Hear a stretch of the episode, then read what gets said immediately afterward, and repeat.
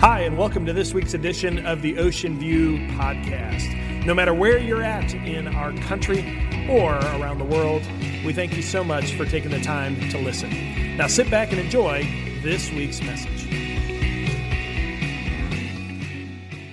Brand. We've been taking a look at a book in the Bible called the book of James. James is the half brother of Jesus Christ, and James writes a very practical book on what it means to be a follower of Jesus in a very cultural and practical sense. And so the reason why we say build your brand is we're learning what it means that if we say we're a follower of Jesus, then we need to follow some of the very pra- practical attributes that James calls us to have so that others will know exactly what it means to be a follower of Jesus Christ. And today, we're going to talk about a topic that I think every single person in this room, watching online, in the balcony, we could all connect with. And that is the battle of the tongue. And now I would tell you before we even get started, if you're watching this message and at the end of this message you say, you know what? I'm doing great on all these. Everything is perfect. Everything's wonderful. Do me a favor. I want to meet you personally today. I want to find out what makes you tick because man, I, you know, I, I am, I am just fawning over you because if you can handle this, then you've got it going on. The truth is though, I think every single one of us that watches this um, will find areas where we say, man, I didn't know I can't do that. I didn't know that that was sinful. Oh, goodness but hopefully, for some of you, it might encourage you in the right method of communication. So rather than continue on, we're going to jump into this book. Chapter three, James begins, and he begins to talk about the tongue and how dangerous it can be in all of our lives. James chapter three, and we're going to begin in verse three, and here we go. He says this Brothers and sisters, when we put bits into the mouths of horses to make them obey us, we can turn the whole animal. Or take ships as an example. Although they are so large and are driven by strong winds, they are steered by a very small rudder wherever the pilot wants to go. Likewise, the tongue is a small part of the body, but it makes great boasts. Consider what a great forest is set on fire by a small spark. Now, right off the bat, James begins to, to try and illustrate and use a couple of examples to let us know how powerful the tongue is. And he uses two pictures, and we're going to talk about those pictures first. First thing he says is he talks about a horse. And did you know this, that a horse can lift 550 pounds on its back without even breathing heavy? 550 pounds. I know me, whenever I've gone horseback riding, I always look at the horse and go, sorry, buddy, you're going to have a painful day. You know, because we think we're hurting the animal. But the truth is, that horse doesn't even break a sweat with me on his back. He can carry 550 pounds. However, did you know this? That you could take a hundred pound small child and put it on its back, and if it puts a bridle in its mouth, the horse could be made to dance. It could be directed in any which way that the child would want it to go. So he uses the picture that a horse, it's powerful. The tongue is powerful, but we have the power to tame that tongue. He also uses about the illustration and the picture of a fire, and he says a small spark can cause great damage. And for those of you that love history, you heard about the Great Chicago Fire. This is my hometown. On October 8th, 1871, Mrs. O'Leary's cow kicked over a lantern. Three and a half miles of the city was destroyed, 17,000 buildings. It lasted two days, and it cost 250 lives. One small spark created devastation. And that's why James speaks of the tongue being so difficult that we have to pay attention. And so, right off the bat, he grabs, grabs my attention. In those first few verses, he says, Sherry, you don't even think about your tongue, do you? You don't even think about what comes out of it sometimes. And I want you to know that, yes, while that happens, you can cause harm. He continues on in verse 6 and he says this The tongue also is a fire a world of evil among the parts of the body. It corrupts the whole body. It sets the whole course of one's life on fire and is itself set on fire by hell. Now, this is why I love scripture because there's so much in this. And if you're new to studying the Bible, new to looking at this, you might like, well, that was harsh, you know, and, and you just don't think anything at it. But he mentions a couple things. He mentions obviously the spark that it can set, but then he illustrates it and compares it to hell. And he says that our whole bodies, if we're not careful, our tongues can set us on a course to live a life in essence where we're directing and we're doing everything through evil, which matches it then to hell. Well, what was James talking about? Now, I want you to understand this. This is where we kind of learn a little bit. If you don't like history, then you can go take a nap for about five minutes and then I'll wake you up. Okay, ready? Here we go. James is the half brother of Jesus, right? James is living in and around Jerusalem. James would have seen Jerusalem growing up as a, as a kid because James and his family would have been taking sacrifices to the city of David in Jerusalem and so in, the, in, in that area and above, and he would have been doing that constantly. Well, there is a valley in Jerusalem and it is on the western and south side of the area, and it's called the Hinnom Valley.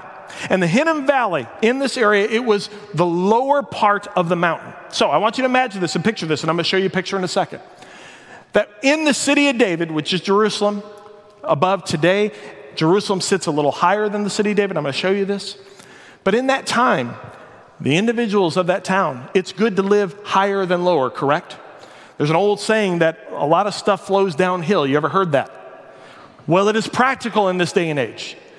Because the Hinnom Valley was the place where all of the garbage and all of the trash and all of the sewage would flow down to.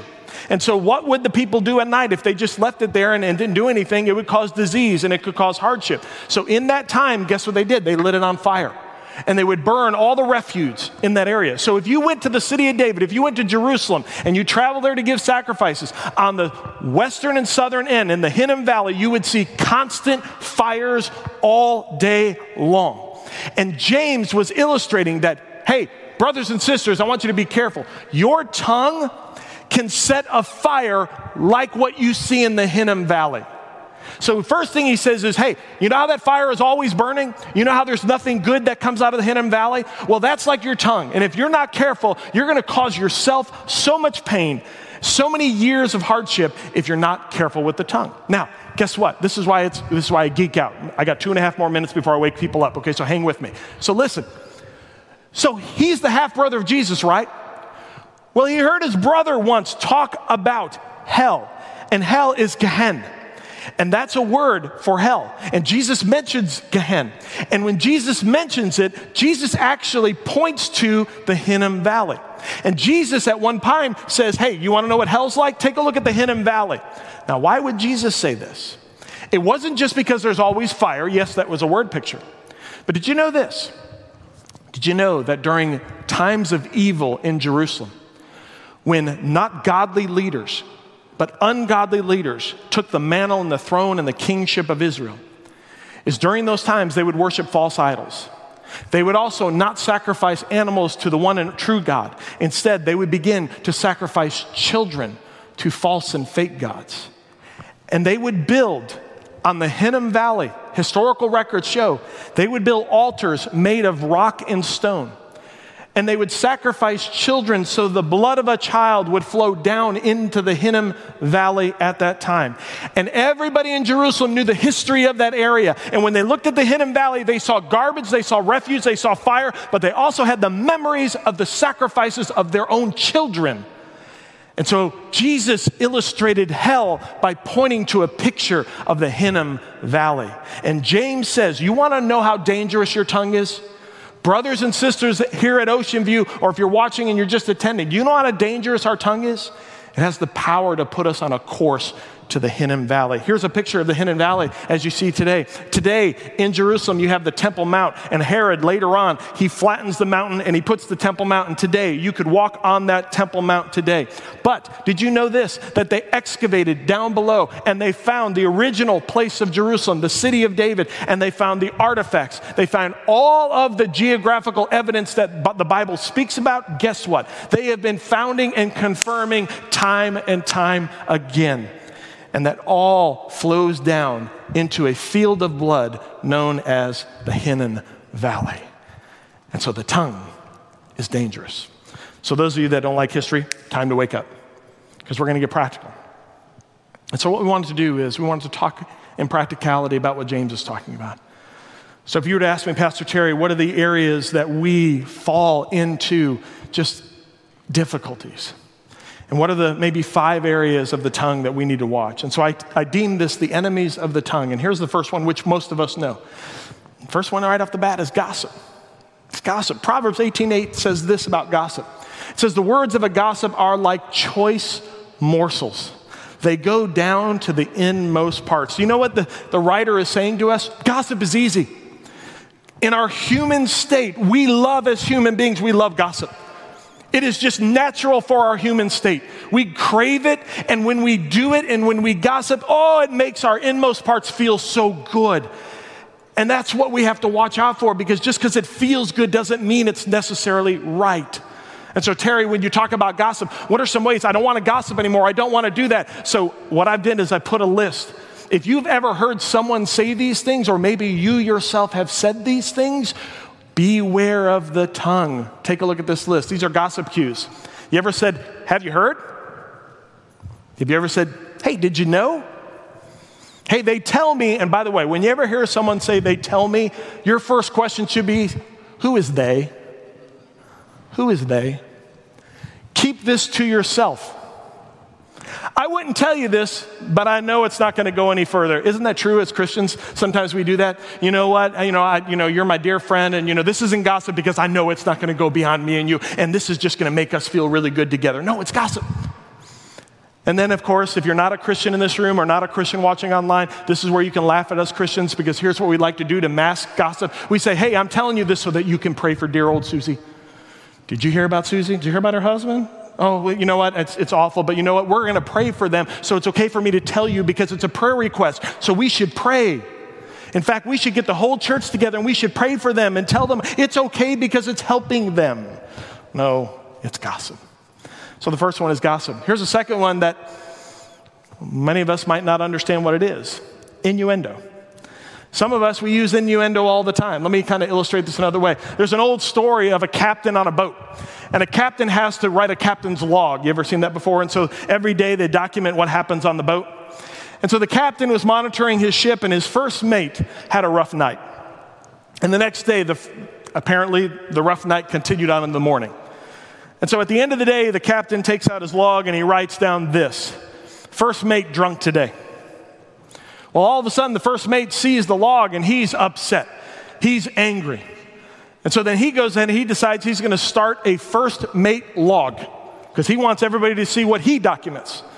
So in the next day, using innuendo, here's what he wrote Captain sober today.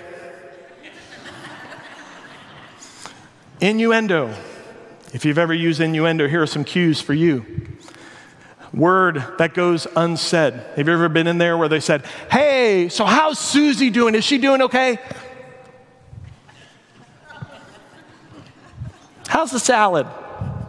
Word goes unsaid. Awkward silence. By the way, I just did all four of these in one shot. Word unsaid, awkward silence. If you know me, I can raise my eyebrow. Let me tell you, I can do it and then a quizzical look. You ever look at someone where they've got indigestion and they really don't? That's probably when they use innuendo. Here's one that I think most Christians think is acceptable. And right now, I'm going to make a lot of you unhappy. You know, I moved to the South about eight years ago, and there's a lot of wonderful things that I love about the South that I'm just so thankful for. And then there are some things about the South that I've learned, and this is one of them. One of the dangers and enemies of the tongue flattery. Flattery. Now, some of you say, well, Terry, what's flattery? Well, in order for us to understand what flattery is, we have to have a baseline, right? So, all of us, we kind of know what gossip is, right? But just in case, let's set the baseline. Gossip is this gossip is saying something behind someone's back that you wouldn't want to say to someone's face. All of us agree? Everybody, all God's children said? Wow, that was about 20% of the room which means that only 20% of you are taking this seriously. The other 80% is like, I don't care, I love gossip, I'm just going to continue to do it. No, that's gossip. Saying something behind someone's back that you wouldn't say to his face. Well, let me tell you what flattery is. Flattery is saying something to someone's face that you would never say behind their back.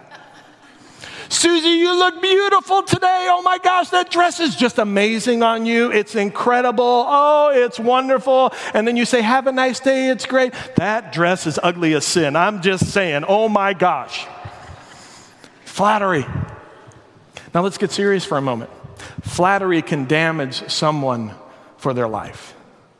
I think back when I was a high school and a college baseball coach, I was guilty of flattery.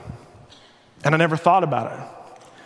Because here's the truth sometimes we can use flattery and we have all the right intentions, but it's still wrong. Because I can remember some of the athletes that were really struggling, and I would work with them and try to encourage them. And then they would say, Coach, do you really think, do you think that I could get drafted? And I would look at them, and because I didn't want to hurt their feelings or because I didn't want them to feel, you know, that they weren't going to make it and kill their confidence, of course I do. Yes, you got all that it takes. You absolutely, you can hit so much better. You can hit 500 this year if you really try. Meanwhile, I would go home and I would go, you know, the kid, he's going to get cut. He is just, he's not going to make it. But I, I, I masked it in an encouragement. I want to encourage this person. And there's nothing wrong with encouragement, but you know what? Here's the truth. We can be truthful with our encouragement. I could look at that same young man and say, Look, I don't know whether you're going to get drafted or not. That's not the point. The point is, every day we want to get better. And so here's the truth if you every day work hard to get better, you will have more success. And I can say that and be honest because that is true in life. But I don't have to go beyond that. Some of us feel that we have to flatter someone by going on and telling mistruths when the truth is it's not the truth. Proverbs 29 5 says this about flattery those who flatter their neighbors are spreading nets for their own feet. Proverbs 26, 28 says this a lying tongue, which guess what? That's flattery. A lying tongue hates those it hurts, and a flattering mouth works ruin. A couple of theologians that I respect said this about lying and flattery, and they said this only pain and ruin can come from deception. Anytime you deceive someone with your words, only pain and ruin can come from it. And truth is vital, and pride fatal to right decisions. And so we need to start taking seriously. Remember what James said? It's as powerful as a 550 pound carrying horse. The fourth one is really difficult. And the fourth one, enemy of the tongue, is criticism. Now, here's the truth there are many of us in this room, on the balcony, watching online. There are many of us, depending on our wiring of our personalities, we have tendencies that either lead to criticism or lead to encouragement. There are many personalities. For instance, some of you in this room can go in, in a day, you can give 15 compliments and only give one criticism. And then the opposite is true of some of you, where your own personalities, you will find 15 criticisms and only give one compliment. I'm not saying one is wrong over the other, but what I am saying is, is we have to guard the tongue either way. We have to guard our flattery, but we also have to guard our criticism. A fun story that I was told that is written down John Wesley, famous pastor of old, father of the faith. John Wesley is in church one time and doing an early church service. And in that church service, there was a little old lady who came up to him.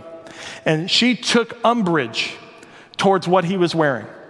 He had ties. And back in those days, they had the ties that were longer strings. And he was wearing a tie that was a little longer than usual. And the woman walked up to John Wesley and said, Sir, may I give you a criticism? And John Wesley said, Oh, by all means. And she said, Can I, can I help you to be better? Sure thing. Your ties are an offense to me, is what she said. They are an offense to me. And so John Wesley said, Ma'am, I'm very, very sorry. So I wish I had the wisdom of John Wesley. He turned around, he went to the drawer, and he pulled out a pair of scissors.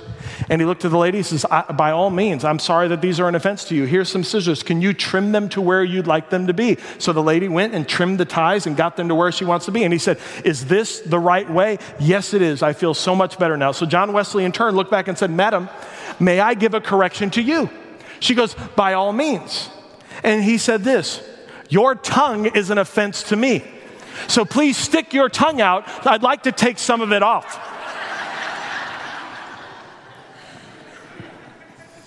Criticism is dangerous. I'll give one last thing. A long time ago in our church, I said this. We can always agree to disagree as brothers and sisters in Christ. If you're not a Christian, pay close attention. If you're a follower of Jesus, we are, we are held up to a moral code by the blood of Jesus Christ. And if you claim to be a follower of Jesus, then our responsibility is no matter the brother or the sister, no matter how they talk, no matter how they look, no matter how they act, if they're a follower of Jesus, then I might agree to disagree strongly with someone. So it's not a matter of being a pacifist, it's a matter I can disagree strongly with my brother. But I will always, while I'll agree to disagree, I will always agree with my brother. I will always agree with my sister because they are a brother and sister in Christ. And so at the end of the day, you are my brother, you are my sister, I love you, I will pray for you, I will always agree with you. But on this moment, I agree to disagree with you. Does that make sense? So we have to be careful with our criticisms. Number five, enemy of the tongue diminishment. Diminishment. In the New American Standard Version, in James, in, in verse 11, James says this in chapter 4. He says, Do not speak against one another, brethren. And I like to say this about diminishment. When you diminish someone else, it is the equivalent in the Christian world, it's the equivalent of Christian slander. Because here's what we do sometimes we mask diminishing someone doing God's job. Well, you know what? That guy, he said, so we gossip. Did you hear what he said in the hallways of church? He said this, this, this, and this. It is wrong. It is not right. And so we need to stand against it. And so what we do is we diminish someone and the truth is, is we mask it into we're doing something for God. It's as if we're in God's army. In fact, in the book of Judges 7:20 it says this. It says a sword for the Lord and for Gideon. Now that might be powerful and wonderful, but we use that in the hallways at church about gossip to justify our gossip, to justify our criticism. I'm doing this for the Lord. You know what? I went to the person I gave him a 1-2 because God's not happy with him. No.